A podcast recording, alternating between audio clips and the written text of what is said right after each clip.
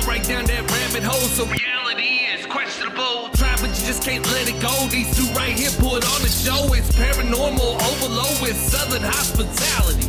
Haunted murder, mayhem, tip while discussing immortality. Locations with a dark past, history that comes to life. Hillbillies with a knack for everything that goes bump at night. Overthinking if you by yourself, these two will have you turning on the lights. Mixing in a little comedy to make sure it all fits in just right. Hey.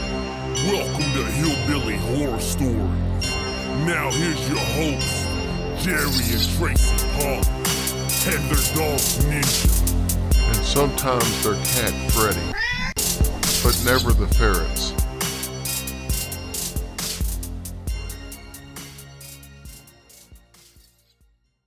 What's good? What's good? What's good? This your boy Marcus Harvey from Ghost Brothers. What's happening, man? It's your boy Dalen Spratt from Ghost Brothers. And this is Juwan Mass from the Ghost Brothers. We like to give a big shout out to the Hillbilly Horror Stories.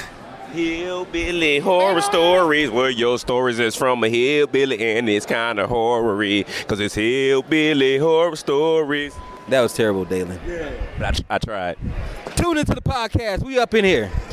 Ghost Brothers. Hey guys, welcome to episode 334 of Hillbilly Horror Stories. I'm Jerry. And I'm Tracy. Happy holidays to everybody. Yes, even though we're a week away. Dang on it, it's already here and I can't even get over it. I mean, I seriously cannot believe it. And while I'm sure other shows will be taking Christmas Day off, we will not be. We won't. No, we will be recording on Christmas Day. I'll be dang. That's okay. We love it. Obviously, we want to start off thanking all of our military and civil servants all over the world, no matter which country you represent.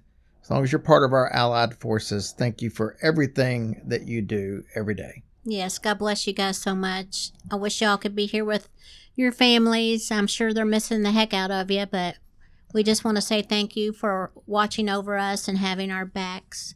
You guys are true angels, and we will never forget that. Pray for you guys every day. I love that you say that every single week, like most of the civil servants and stuff aren't home with their families. I know. It's a small percentage that are actually away from their Oh, I know, but it's still too many as far as I'm I concerned. know. It just sounds funny because it's like you, you're acting like all of them are never with their family. Yeah, true. and obviously the uh, lead into that uh, is is the um, the fact that so many people struggle around the holidays. We our calls that we've had coming to us have definitely seen an uptick, as well as uh, people having some issues that they want to talk about in the group. That's been more and more, as you can see. So it's not a myth that it really does uh, mentally take a toll on people around the holidays. it does. But just remember, we're here for you guys. No matter what's happening, you can call us. You can go to the group, which we adore because you guys are the true blessings to me and Jerry. And we can't thank you guys enough for reaching out to people and helping them when they need to, you know, talk to somebody. And you guys are always there just like that. So we can never thank you guys enough for that. If you don't want to do that, you can call 988 um, and then you can also text at 741 741, and there will be somebody there to help you guys as well. Just remember, we're here. We love you, and we want you all to know that we think about you guys and you are loved. Just don't ever forget that.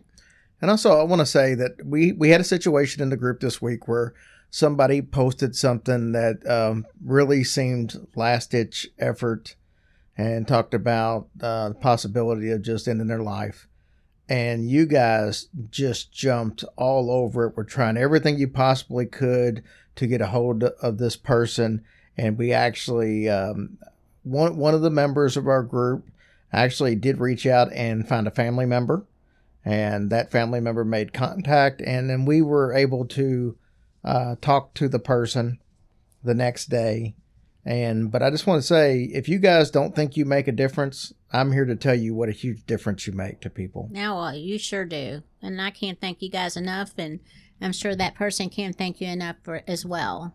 and on a positive side there was somebody else that was in the exact same situation about six weeks ago. They did not see uh, a light at the end of the tunnel. And uh, you know you guys have talked to them. i've talked to this person. And now the other day they sent a message that they just they they left the, the negative situation they were in. And they have gotten a house and are very excited about where the prospects of the future lies, which you could have never seen six weeks ago. Mm-hmm. Isn't And that great? you know, when you can see that, you just know that you know you might not be able to make a difference to everybody you talk to immediately. Sometimes it takes time, but if if you can just tell people to hold on and give it time, one day at a time, they may be surprised at at, at how quickly things can turn around. And that's honestly the best Christmas gift you guys can give anybody is just to open up your hearts, listen, you know, talk with somebody. I mean, that's just the best thing you can ever do. And thank you guys so much for doing that. Yeah, the gift of hope is everything. It sure is. You guys are awesome. All right, Tracy. Tonight's story is one of the more unique stories that we've actually covered here. Okay. And I will say we don't have an interview tonight. So Oh, we don't have an interview? the story is the story. okay. No, everybody's so busy with Christmas right Well, now. It's hard that's to it's hard to get people set up on the phone. Either we're we're tied up or they're tied up. Yeah, so we'll be able to. true. But we've got some really good ones coming right after the start of the new year. Oh, nice. So t- tonight's story is more about a specific person than a haunting or location, but there's definitely a paranormal uh, attachment to the story. So I think you're going to enjoy it. So first of all, we all know the character Shrek. Uh huh. Did you know that the character of Shrek, at least the looks wise, was based off of a real person? I did not know this. So think about how Shrek looks. Mm hmm. And you would probably say, well, there's no person that actually looks like that. You're not going to tell me this person's green, though, right? This person's not green. Okay, cool. But I think what happened was where that comes from is there were actually some busts made of his face Mhm. and it, well, his whole head, actually. And if you look up pictures of this bust, they kind of have a greenish tint to them. Oh, no kidding. And I'm going to assume that that's where the green part Maybe that's where from. it came from. Because if you look at these busts, there's definitely a green tint to them. Oh, dude, and that's it looks cool. amazingly like Shrek. Oh my gosh. That's so bizarre, but very cool at the same time. It is. All right, so we're going to talk about French wrestler Maurice Tillet. Now, Maurice Tillet was born October 23rd, 1903. He was born in Russia, but to French parents. Okay. So they were from France, they Mhm. lived there. So even though he was born in Russian, he was considered French. His mother was a teacher, and his father was a railroad engineer. I could imagine being a railroad engineer back in the early 1900s. It just seems like that would be a lot harder job than it would be today. Oh, I'm sure it would be, but it's so cool though. His father died when Maurice was very young. So as a child, he had a completely normal appearance. I've seen pictures of him when he was like seven, eight, nine, ten years old. Mm-hmm. And I mean, Nothing. he, he's your average child. okay. Was he like tall for his age? No, no, no. Like that. Everything that happened to him happened later in life. okay. Like like when he was around 20. All right. He was perfectly normal looks wise up until about that age. And we'll get into that a little more. But he even had the nickname of the angel because of his innocent face. His mom. His mom gave him that nickname. And to be fair, it doesn't matter what you look like, your mom's always gonna think you look like an angel. Of course. You could look like a dog turd, and your mom will still say you look like an angel. Oh, that's, That's what- really sweet. That's where the the saying "a face only a mother could love" oh, came Oh, from. is that I'm it? sure. So, like I said, everything was good health wise for the first 20 years of Maurice's life. Now, in 1917, which was about through uh, about five years before all this happened, Tillet and his mother left Russia due to the revolution and they moved to France. Okay. mm-hmm. At the age of 20, he started to notice some swelling in his feet, hands, and his head.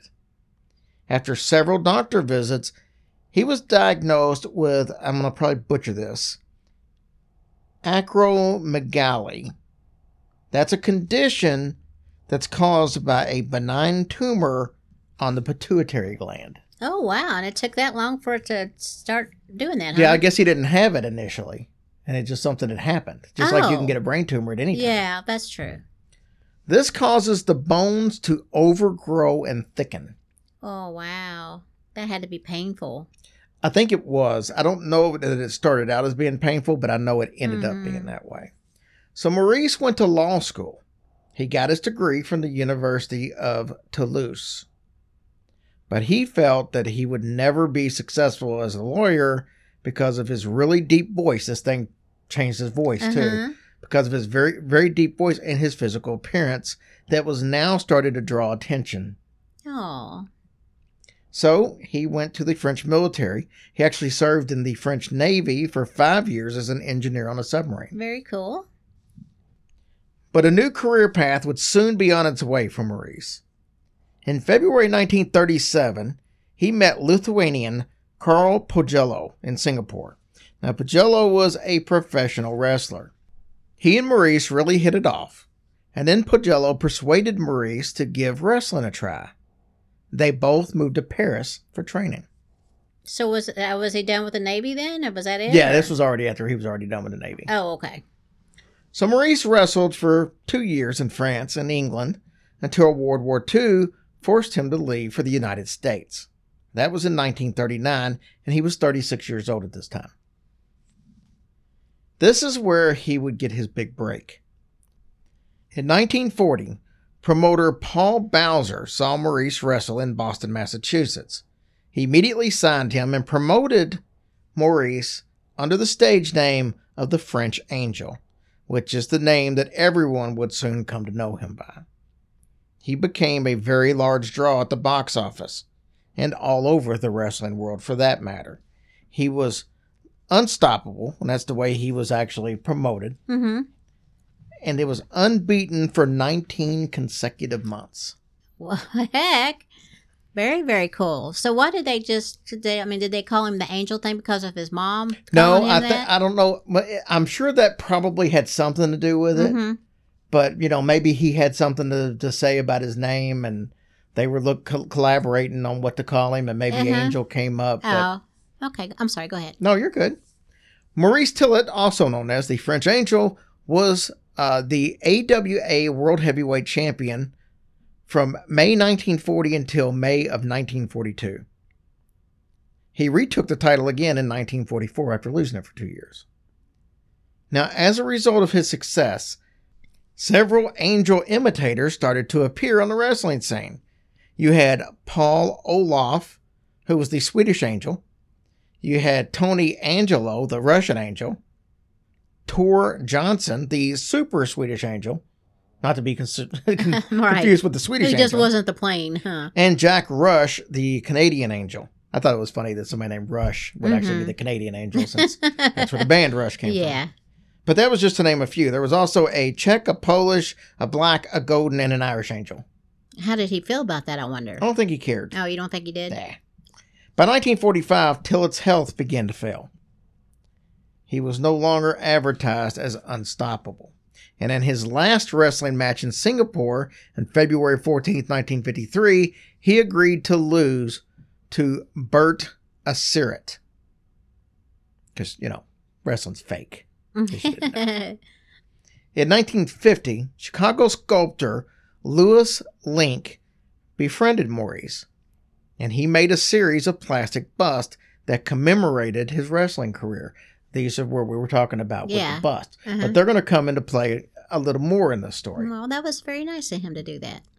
One of these busts is in Chicago. It's in the Chicago's International Museum of Surgical Science.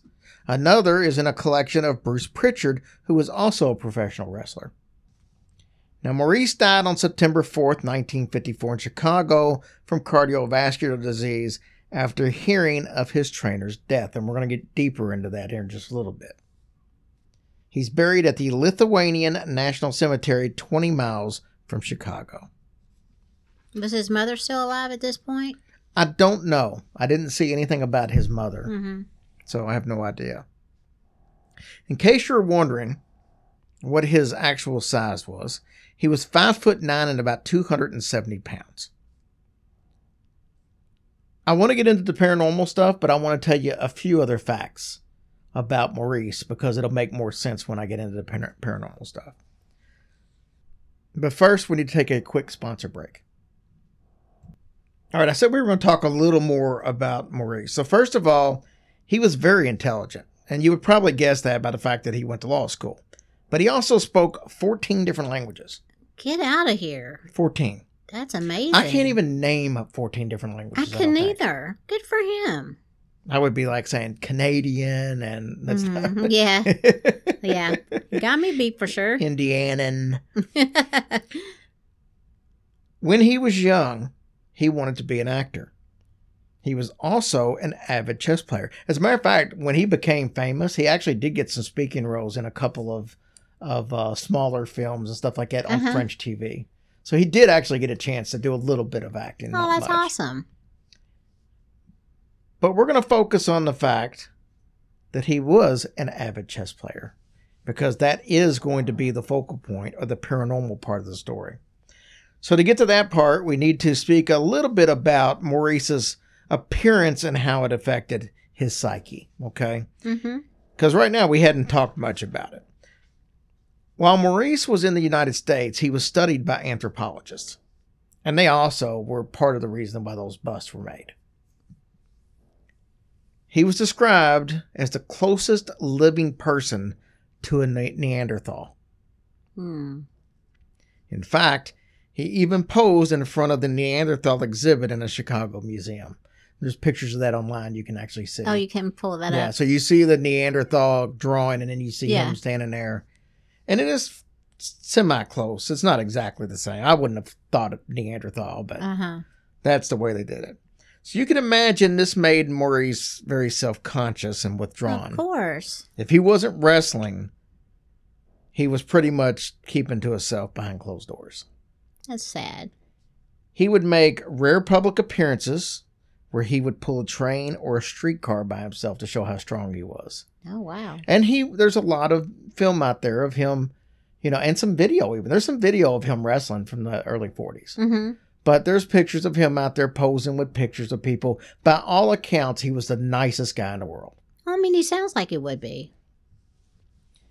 But when you're referred to as, and I quote, the ugliest man in the world, Oh. which is how he was described in one magazine, it makes for a lonely life. Well, I mean, I would guess so. That is so mean. Now, because of his shyness, he didn't really try to make friends. Um, but because of his love of chess, he hooked up with a man known as Patrick Kelly. Patrick Kelly was a very wealthy businessman in Massachusetts, and the two would play chess on a regular basis at Patrick's home. He felt really comfortable there. Good.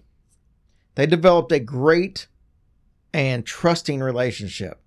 Trusting to the point where sometimes, as they were in the middle of playing chess, Maurice would just kind of look up during the match and confide in Patrick how much he hated to be imprisoned in his body. Oh, I'm sure. Poor thing. And it wasn't just his looks, along with the condition, he had a lot of pain. Like I said, I don't know if that was in the early stages or mm-hmm. if it happened during the later stages. We were able to actually find out a lot about Maurice from Patrick Kelly. At the time of his death, the 51 year old Maurice had just been getting over pneumonia and he'd had some heart problems. Just a week before his death, a woman that he was totally in love with turned down his marriage proposal. Oh, he didn't even get a chance to get married. And the day of his death, actually about five hours before he died, he learned that his longtime trainer, Karl Pojello, had passed away. Upon hearing the news, Maurice told Patrick Kelly that there really was nothing else to keep him here. And he died five hours later. Oh, So Patrick Kelly, we mentioned earlier, that was a very successful businessman. Well, he owned textile mills, trans uh, transportation companies, shipping lines, and a bunch of other businesses. But to be honest with you, he was devastated by Maurice's death. no, I'm sure he was. I mean, he already didn't feel like he had any friends or, you know, anybody that he could, you know, Be- Right. be comfortable with. And, you know, so this was his buddy. And I think he just became so close to him that he literally was devastated. And he poured himself into his work and he became a different person. Over the next 20 years, he just became kind of withdrawn. And hmm like I said, he just focused nothing but work. And that was, you know, that's all he did. Well, I wrote 20. 25 years after Maurice's death in 1975, Patrick visited a computer expo. He was so impressed that some of the computers could actually play chess. He had pretty much all but given up on chess oh, really? until this point. He purchased one of these computers, he took it home and he set it up in his study. And this kind of rekindled his love for chess. Now, he didn't forget his buddy. Remember, we mentioned that there were some of these busts made of Maurice's head. And I told you where two of them were. Another was at Patrick Kelly's home. Oh. These busts were made four years after the death, but they were the mold was actually made before he died. Right, right. But they didn't actually make the bust until four years after, After he he had passed. Patrick, I mean, it's I mean, it's good that they still had had those. oh yeah, well I'm sure they were. They knew they were going to eventually make them. I don't know what they Mm-hmm. held on to making them, but so Patrick took the one he had and he positioned the bus across from him on the other side of the chessboard. Oh. So it's like he was still he was still looking at him.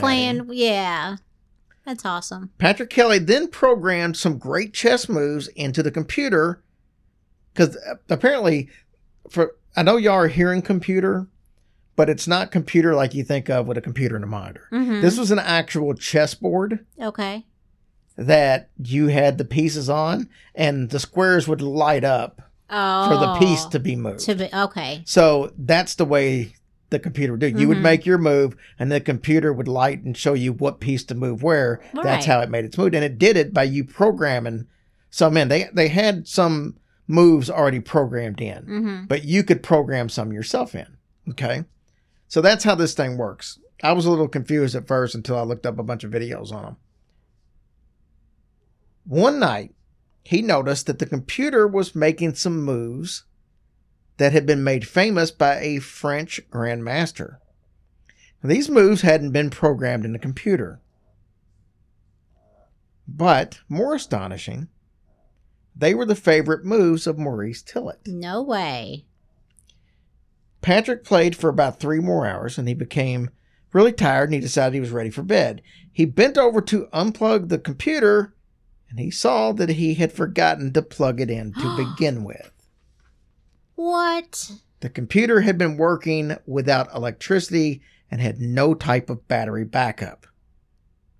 Patrick didn't know much about computers, but he did know that they couldn't run without electricity. Yeah. So he called the computer company the next day. This was uh, obviously a really well known computer company, Mhm. and I didn't find out the name, so I'm assuming it was probably Texas Instruments, but I don't know. Okay. So that's just my guess. He said that he called the computer company and they sent out a technician. The technician kind of found the whole thing uh, hard to believe because you know he's Right. a technician that don't run on it's got to run off electricity. So I don't kind of don't believe the situation is the way he took the approach. but was it like that at all when the technician was there? I don't not at the time. He confirmed that it did have elec have to have electricity to work, but he couldn't figure out why it was doing moves that hadn't been programmed in. Yeah. Even if it had, It had programmed electricity, right? Right. Mhm. So that's what he said. He said so so it's got to have electricity and it can't perform moves that aren't plugged in. That was his assessment. Well, the company who made the computer didn't want any kind of uh, bad publicity or anything, so they gave Patrick a brand new computer. The new one had pre-programmed into it 22 simple and 60 complicated chess moves. At one point, Patrick decided to publish a new chess move in his local newspaper.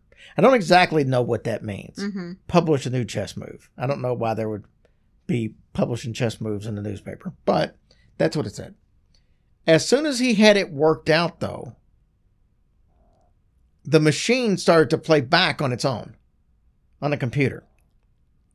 Patrick got kind of aggravated and he turned the computer off. But to his amazement, it kept working.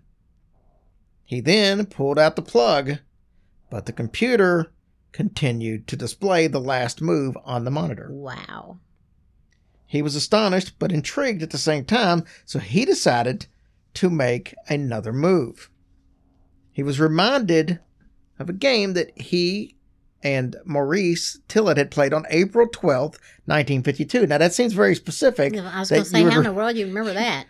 And, and you might say, for exactly how in the world do you remember that? That's, you know, 1975, and you remember the exact date. But you remember this game from 23 years ago because there was an amazing coincidence that happened with that game. Both he and Maurice had made the exact same move. And now the computer was doing the same thing all of these years later. So Patrick called the computer company again. A technician came out and he checked everything thoroughly. They even took away the bust of Maurice for further investigation. The computer worked fine after they removed the bust. Experts did x rays of the bust. Nothing turned up. They wanted to make sure there wasn't any kind of something in there that would have been like- interfering with yeah, the computer. yeah, yeah, like some electrical or something. But there was absolutely nothing but plaster. Well, I'm surprised he just didn't say, Maurice, is that you? you know what I'm saying? Well, I think he figures it out, but he wasn't 100% sure then. The bust was returned the following day, and this is when again the computer started to operate strangely. It could operate without electricity, but only when Maurice's head was nearby. That's awesome. The computer tech actually witnessed this, but he had no answers as to Well, why this would good, be. good. So that guy's like thinking, okay, I'm not crazy.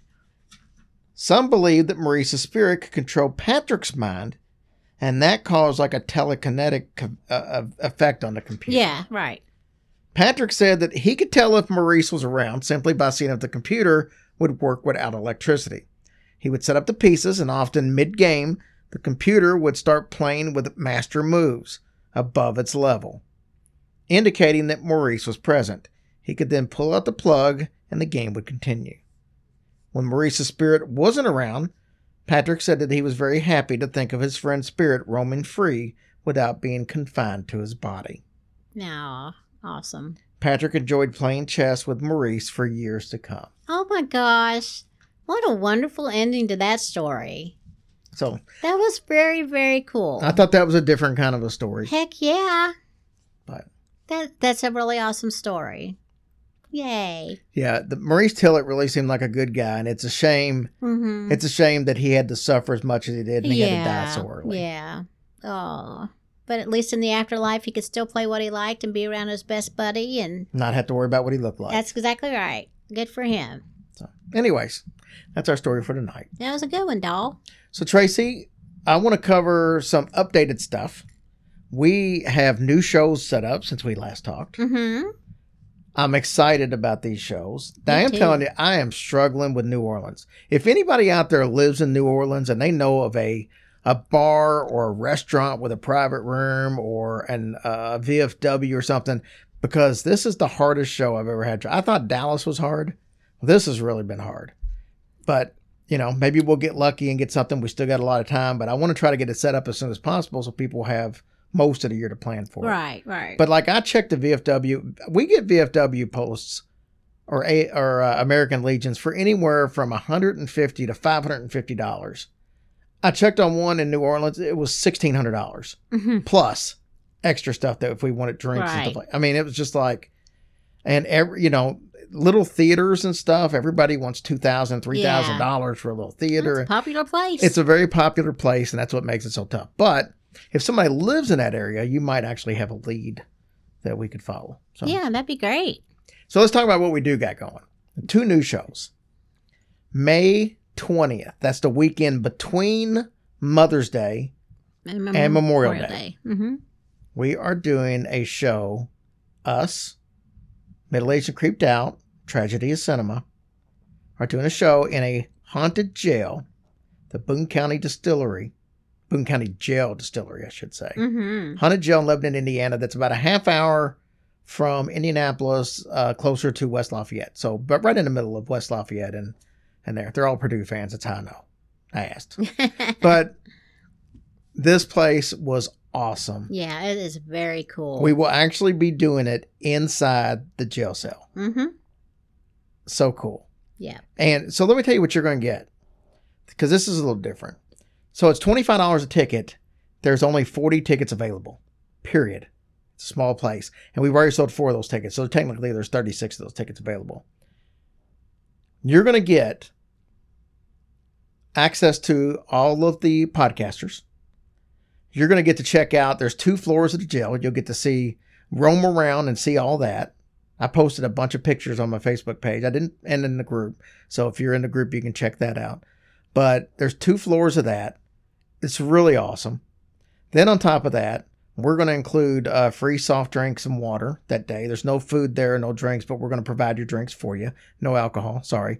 There could possibly be alcohol by that time. Mm-hmm. They are a distillery and they're working on a tasting room right now. They don't know if they'll have it done by May or not, but if they do, there will actually be some alcohol available as well. The other thing is I thought was cool is they have a solitary confinement area and then the big uh, where they would do the the prop behind them where they would do mug shots that have you know the the size Mm-hmm. of people, the height. You can get put on an orange jumpsuit or a striped jumpsuit and take pictures there. And we've actually got a little sign you can hold. How you always hold it up with the Yeah. numbers and stuff on there. We've got a sign that you can be able to hold up that has uh, all the shows on there. So whatever show you want to have represented on there, you can hold the sign up in your little orange jumpsuit. That's all included. Now you have to take your own picture with your phone. They're not having like Polaroids or anything there. Yeah. It's also cool that some of the things that the prisoners wrote on the wall while they were in there, they're still there. They didn't take any of that down. So that's Yes. really cool. Yeah, and I, I definitely want to thank uh, Jackie and her mom. Jackie showed us around the whole place. She's the one that set all this up. She kind of runs the uh, the distillery there, and this place is awesome. They've got they they sell their liquor. Go go to uh, Boone County Jail Distillery and look at all the liquor that they make there that they sell. They sell in seven different states, but it's soon going to be available in fifty different states. Heck yeah, 50. man. It smelled amazing in there. Yeah, so we got a little tour of the distillery, and that might be something you guys can have that Mm-hmm. night too. I'm not 100% sure. But Jackie helped set this up, and uh, Sean, the owner, he was absolutely amazing. He agreed to meet with us for a little bit, and um, yeah, it's going to be a fantastic environment.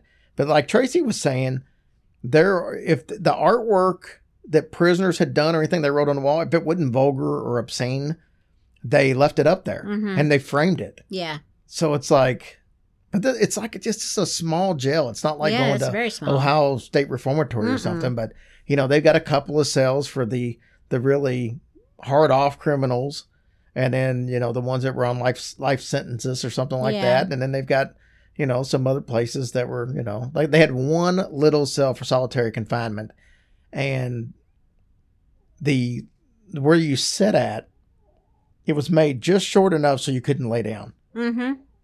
Well, you could lay down. I on it. probably could. You could have. Yeah. But for the average person, they wouldn't have been able to lay down. and It was done that way on purpose. But yeah, it was really cool, and we're excited about that one.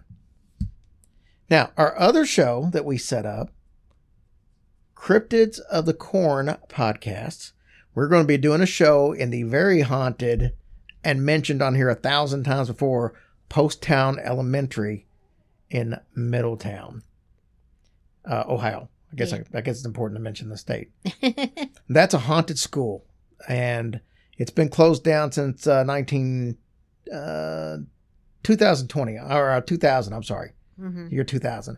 But Daryl owns that place. He's done a heck of a job. Does a lot of charity work up there, and um, this place is absolutely phenomenal.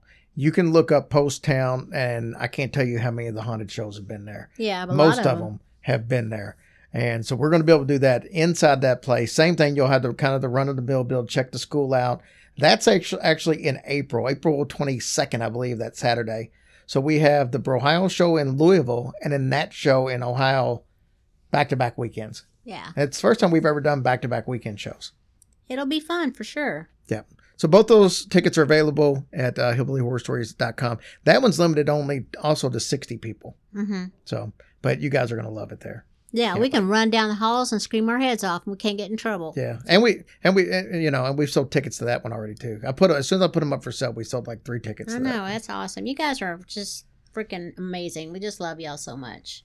So anyway, and then we got all of our other shows that are already up. Uh, I'm working on cruise dates. I'm hoping to have something soon. I was told December that we would have dates for July of 2024. Uh, I haven't seen those dates come up yet, so I'm working on that. But as soon as I have dates for a new cruise, I promise that I'll get announced and it'll get updated on the website. But go to hillbillyhorrorstories.com to get tickets for any of our live events. That's all been updated as we speak. Tracy, what do you got over there? Okay, for iTunes, we have Mojo Lobster, uh, Am Sue Poem, and I know I screwed that up.